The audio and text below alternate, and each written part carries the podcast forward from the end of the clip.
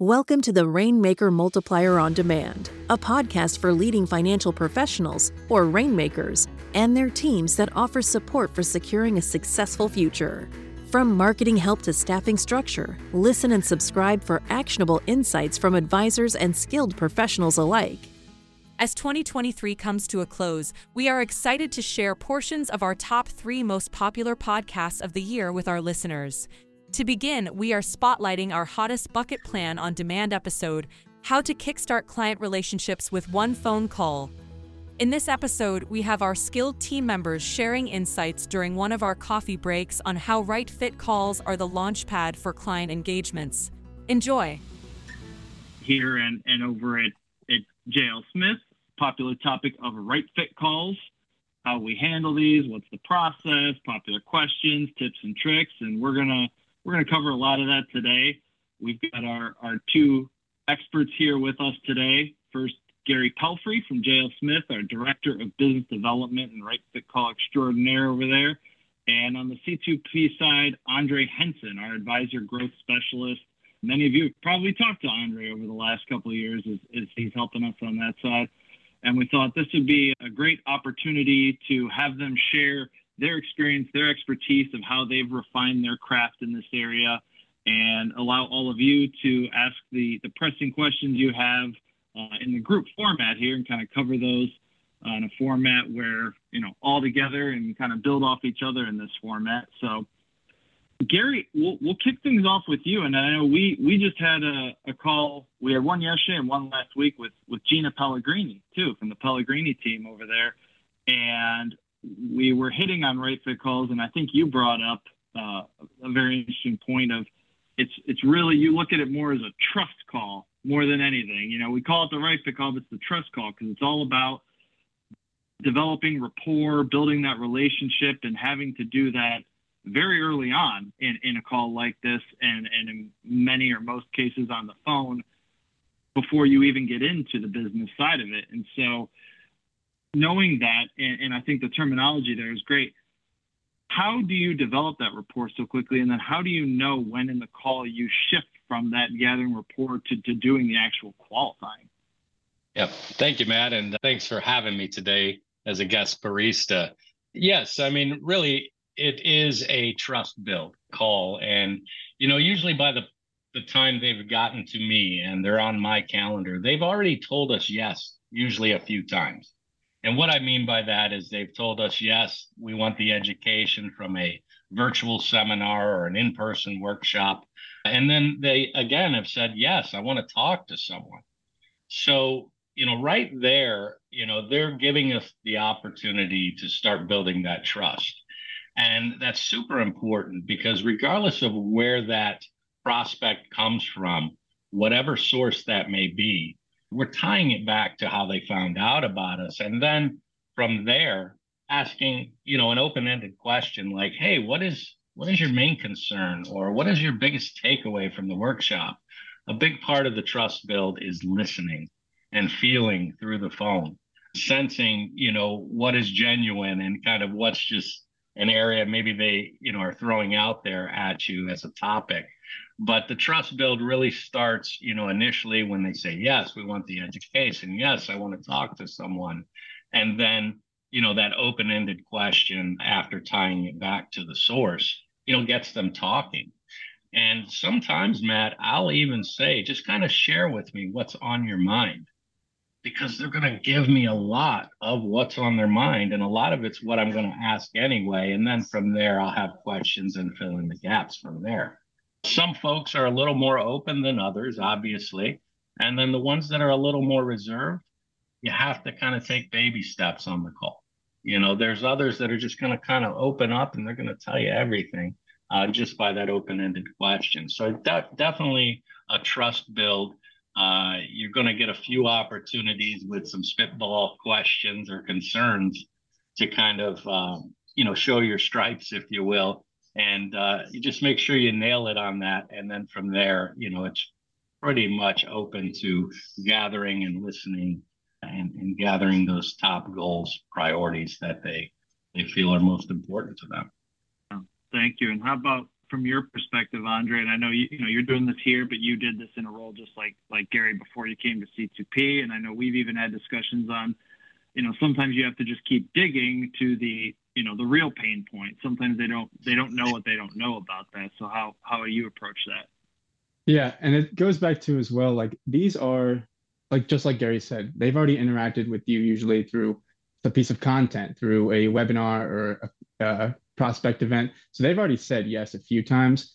What I really try to do, knowing that I am sort of the tip of the spear, like for the organization, how can you represent not only the company, but the other advisors and the value you bring is I like to bring the human element into it a little bit more. So I'll, for example, like just this last week, whenever I talk to someone, and even back in my previous days, like working at an FMO, it's how do you bring that human element? Because they're only really going to remember the feelings from this initial call. It's not going to be what percentage of taxable income are you worried about this year? It's not what are your costs? What is the things going on in the market? Like that's all great and stuff, but they've already interacted with the numbers side. So I like to bring the human side. So for example, for the past week, everyone knew that I talked to from California to New York City. Everyone knew it's my, my wife's birthday this month. They know that we've been together five years. So in lieu of that, we've got like five surprises that we're going to be doing this month. The week before that, everyone knew that Andrei was having car troubles and that he had to get up at six in the morning to try to make sure the car was working so the wife could take the good car to pick up the dog food after. It was just a whole thing. And like sharing that sort of stuff, it's that yeah. softer stuff because once they get off the call, if you've done your job well and you've asked the right questions, there's going to be a next step. There's going to be a next conversation for them to get into the numbers. But what they're going to remember is do I like this guy? Do I like the person I met with? Did they make me feel good? And it's those feelings that we really got to remember sometimes, even as advisors in the industry, to focus on the softer stuff. Yeah, it's the old, you know, people don't care how much you know until they know how much you care. And, yeah. Uh, yeah. yeah. Uh, Go ahead, Gary. Yeah, I agree with that. You know, it's one of the things I said is you want to feel through the phone. It is, you know, that that emotion that's on their mind, right? And that's why I have them list out, you know, the top three goals priorities because that's always going to be that heartfelt, you know, question. They've probably never been asked that. And it allows you to pivot back to that and reiterate that if for whatever reason maybe they do fall off the calendar and you need to get back in touch with them. It's, you know, hey, are these things still important to you? Have you addressed these things? So it's that emotion and feeling around that. Jason had a question.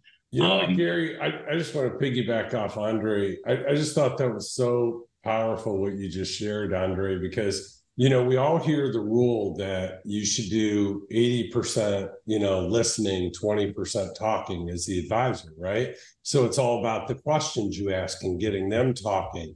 But the 20% you do talk you need to make sure you're humanizing yourself so they can relate to you and you're making a connection. And honestly like we all have gotten on the phone with people that are just trying to pitch, right? Right out of the gate, they're trying to sell, they're trying to pitch. And it's a huge turnoff. But all of a sudden, you're like taken back when they're telling you about their, you know, the dog or the five year anniversary of their car or whatever. I mean, it's seriously, it's brilliant because it humanizes you and it kind of like brings you to their same, hey, we're all dealing with life, everyday life and making that connection. So that was just awesome, Andrei. Yeah, I can even go one step further. There's another thing I try to do on every single call when I talk to someone, and that's try to make them laugh. You'd be surprised how much leeway you can get, even if you don't know all the answers, you don't know all the numbers, and you can't answer their really specific questions. If someone likes you, if you can make someone laugh and they enjoy being on the phone with you, not only are they going to be more looking forward to your next call, which is going to be more impactful, more valuable, more exciting for you as a firm and for the client, but it's going to be also like, yeah, I've enjoyed talking with this person. Imagine the other people that they have there. Imagine what other resources they have, the other the community that they're building, other like clients and stuff. So yeah, if trying to make someone laugh, I try to do that honestly in the first 60 seconds of talking to someone. It just eases everything else that you can do on the phone.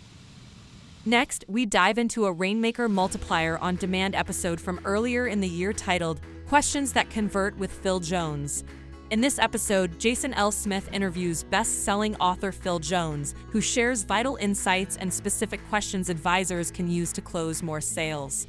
Welcome, everybody. This is Jason Smith to the Rainmaker Multiplier, and we have a guest today that I was a uh, speaker at the MDRT Edge conference, and um, also uh, Phil was the speaker there, and he was um, he was the highlight session that I personally sat through. I had pages and pages of uh, great notes, one-liners, ways to position things. Bought his book, listened to his podcast and uh, figured I wanted to turn him on to you because he has he has some fantastic ways to say things and position things that uh, that can multiply your results certainly as you're talking to potential prospects and clients. So, Phil, welcome to the podcast. Hey, Jason, thanks for having me here. It's a delight to be able to chat and continue our conversation from the from the corridors at Edge.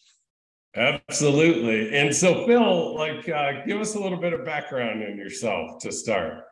Oh my goodness! I mean, we probably use the whole show for this, but no, I've been in I've been in business for some time. Started a business at 14 years of age. Started knocking on the doors of my neighbors, asking them if they wanted their cars washed.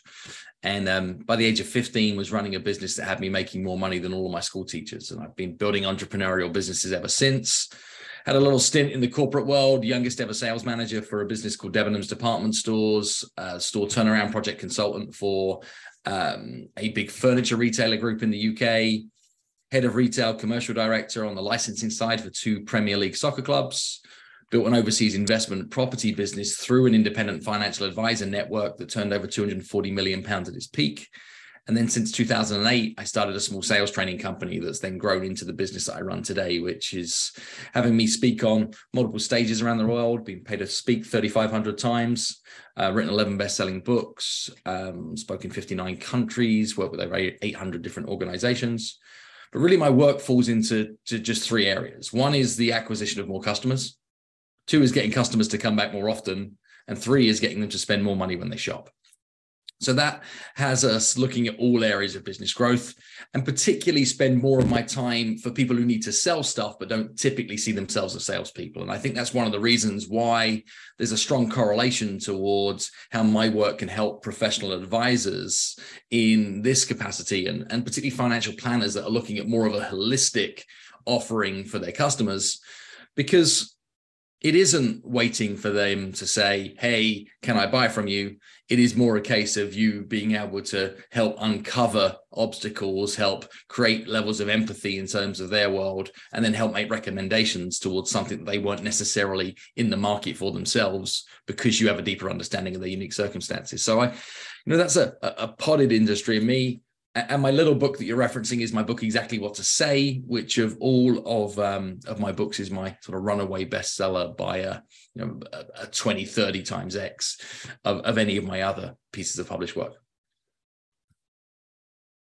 And how about um how about your podcast uh phil for those um who I have a, a, a little podcast that I do in seasons when I have fun with it. It's a it's a program called Words with Friends, which is where I chat with other authors, speakers, people who are in my social circle from a um, an educator point of view, and I chat with them about one word. But I don't think we've recorded an episode on Words with Friends for about eighteen to twenty four months. So I generally tend to do my podcast in seasons when time presents itself, and okay. it's always more of a of a passion project and a and a reason to reconnect with people that I adore with a frame around it, recording it for the gift of others.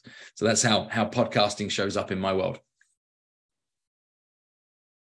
Got it. So your best way to consume your content is probably to uh, buy the book. Exactly what to say. Yeah, exactly what to say is core offering. We run certification programs. I have 37 independent trainers that that, that run programs, courses across uh, the US um, and into Canada and now in the UK too what else we have going down is a giant web presence where uh, we go bigger than the book exactly what to say. So exactly what to say.com has reams and reams and reams of articles has reams of video content all available for free. We do a 31 day challenge for free there. And what we're looking for people to be more aware of is is how to be more intentional with language in all the moments that matter. So that expands way past the book, bleeds into parenting, bleeds into leadership, bleeds into don't say this, say that instead all sorts of examples that that bring people aware to um, just how inefficient we are as human beings with language. And when time is crunched And when we only have limited windows to be able to show up and influence and impact key moments, often the difference between us and people like us is knowing exactly what to say, when to say, and how to make it count. It's it's being intentional with your word choices at the right time. And you know, I'm on a lifelong mission to raise people's awareness to how to grow competence and confidence in their word choices. Oh, that's awesome. Yeah, I tell you, Phil, um, you know, what I loved about your session at MDRT Edge and um, and uh, as I was thinking about it, I re-listened to the session of MDRT Edge, and you know, just the um, the magic words, right, and some of the things that you had shared. Um, I'd love to love for the listeners to hear a little bit more about, you know, kind of a little bit of the background too. Um, you, you even gave a disclaimer, right, making sure that uh, you're using it in an honest and ethical way, but yeah. uh, because these things are so powerful. Yeah, completely. And and and exactly what to say is is the distillation of some of the biggest principles around influence and persuasion categorized into a sequence of words. See, I could write a giant, great big book that introduces core principles of influence and persuasion, and I know that most financial planners will never read it. Why? Because it's asking for a commitment of 16, 24 hours of their life to be able to consume it. And if they were to read it, they'd struggle to find examples. So what exactly what to say is is uh, examples of 23 key principles around influence disguised as a specific word choice that allow people to be able to get their own practical application, their own purposeful experience back as quick as humanly possible. And it's sequences of words that talk straight towards the subconscious brain, sequences of words that allow us to have more influence, more efficacy in life's critical conversations we shared a couple of examples in that presentation at Edge, but all of the examples exist in the book, Exactly What to Say. And it just so happens that the audio book, if for those of you that like listening, is the most listened to nonfiction audio book of all time. So there is not a nonfiction audio book that has been listened to more than Exactly What to Say, which is a really cool statistic to be able to have out there for those of us that like numbers. Good for you, man. That's amazing. So why don't we jam on this for a second if we're going to look to be useful to your listeners here today, Jason? And, and what are some of the scenarios that planners find themselves in right now where they could benefit from having more influence or they could benefit from being able to utilize word choices to accelerate the speed of decision or to accelerate the speed of knowledge transfer? So just to give you an idea of the process, right? A lot of our advisors, the way that they're meeting new clients is um, for, through referrals, number right. one. And then number two, through doing some type of marketing, uh, outbound marketing. And so from there, what we teach our processes is they get on uh, a right fit call. And right. so what a right fit call is, is about a 20 minute phone call where the objection is to, you know, identify what resources they've accumulated to meet their financial goals what the top one to two most important financial goals they have are, and ultimately just give them an idea of what our process would be and what the next step would be to go into a discovery meeting and then ultimately design the plan and then deliver the plan to them. And then at that point, go into the dedicated phase, which is implementation of the plan that we built.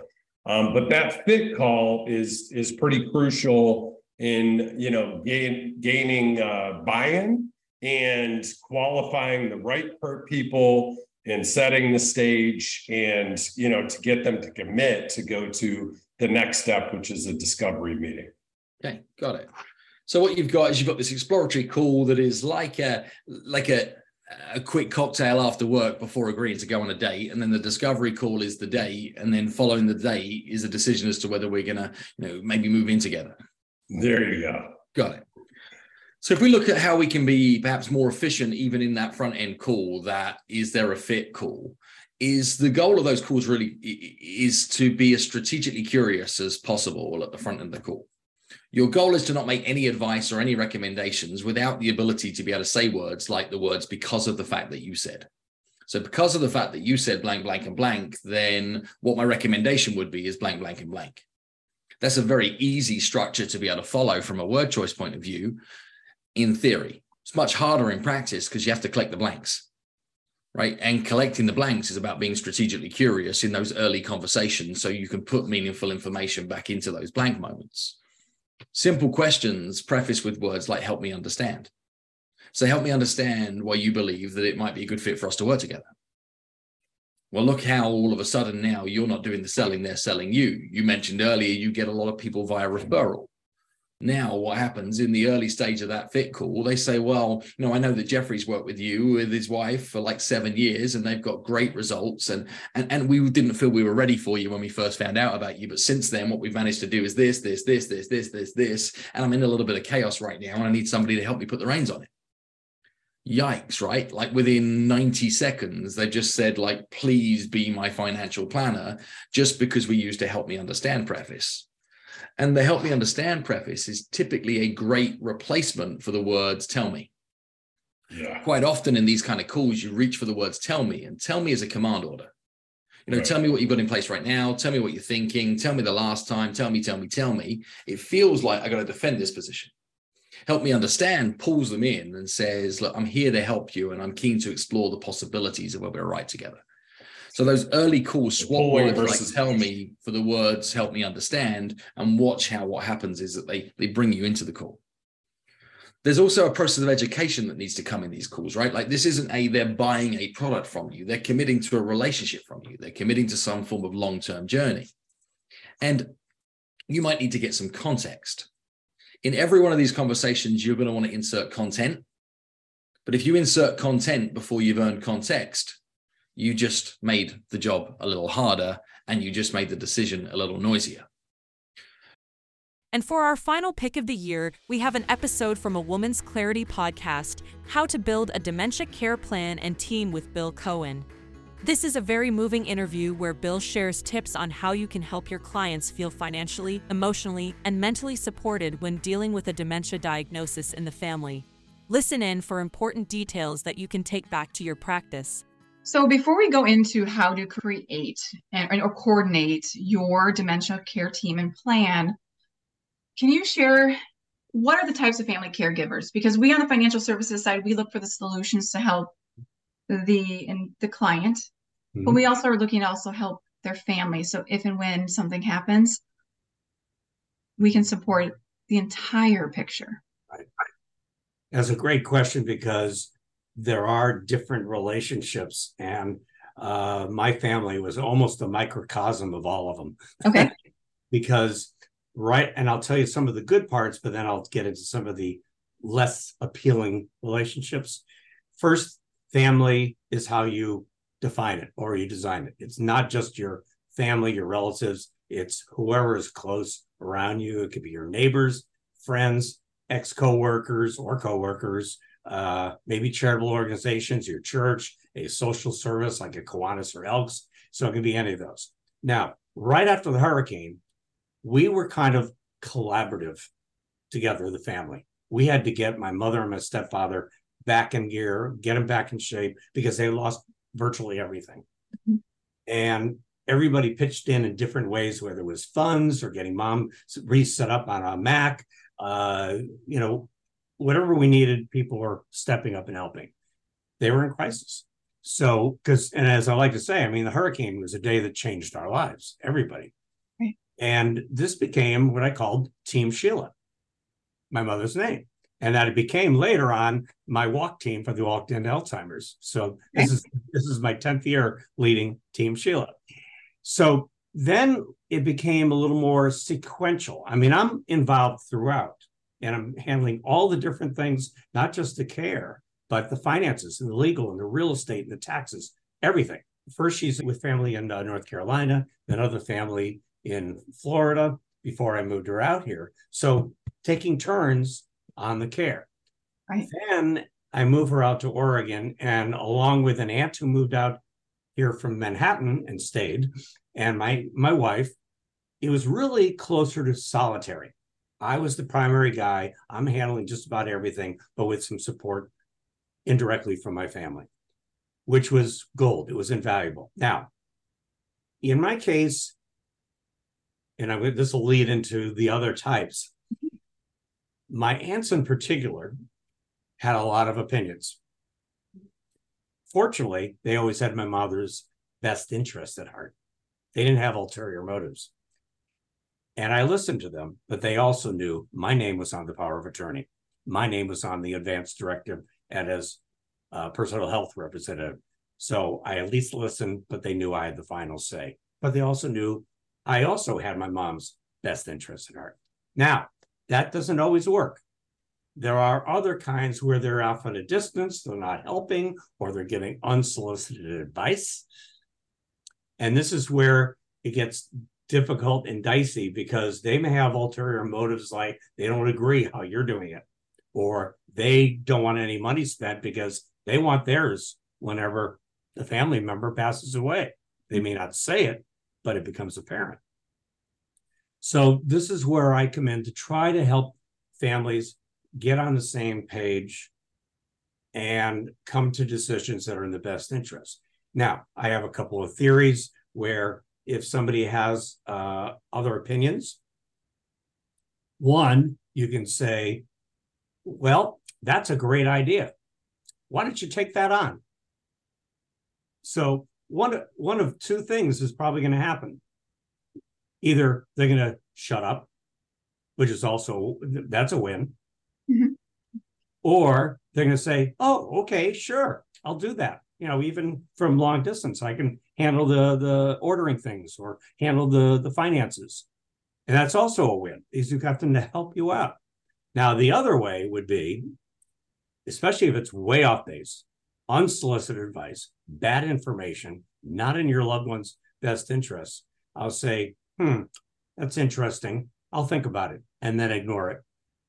Yeah, I like to say that's that's interesting. I'll take that under advisement. Yes, yeah, exactly. Say, similar concept. Exactly. So that's where you have different kinds of caregivers and different kinds of family arrangements, and there are different ways of handling them.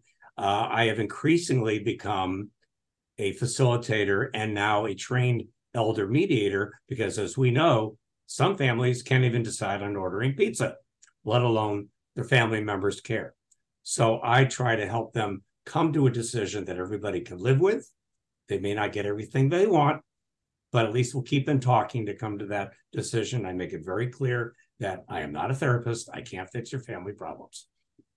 I feel very grateful that my brother, my sister, and I, we have a very good communication system.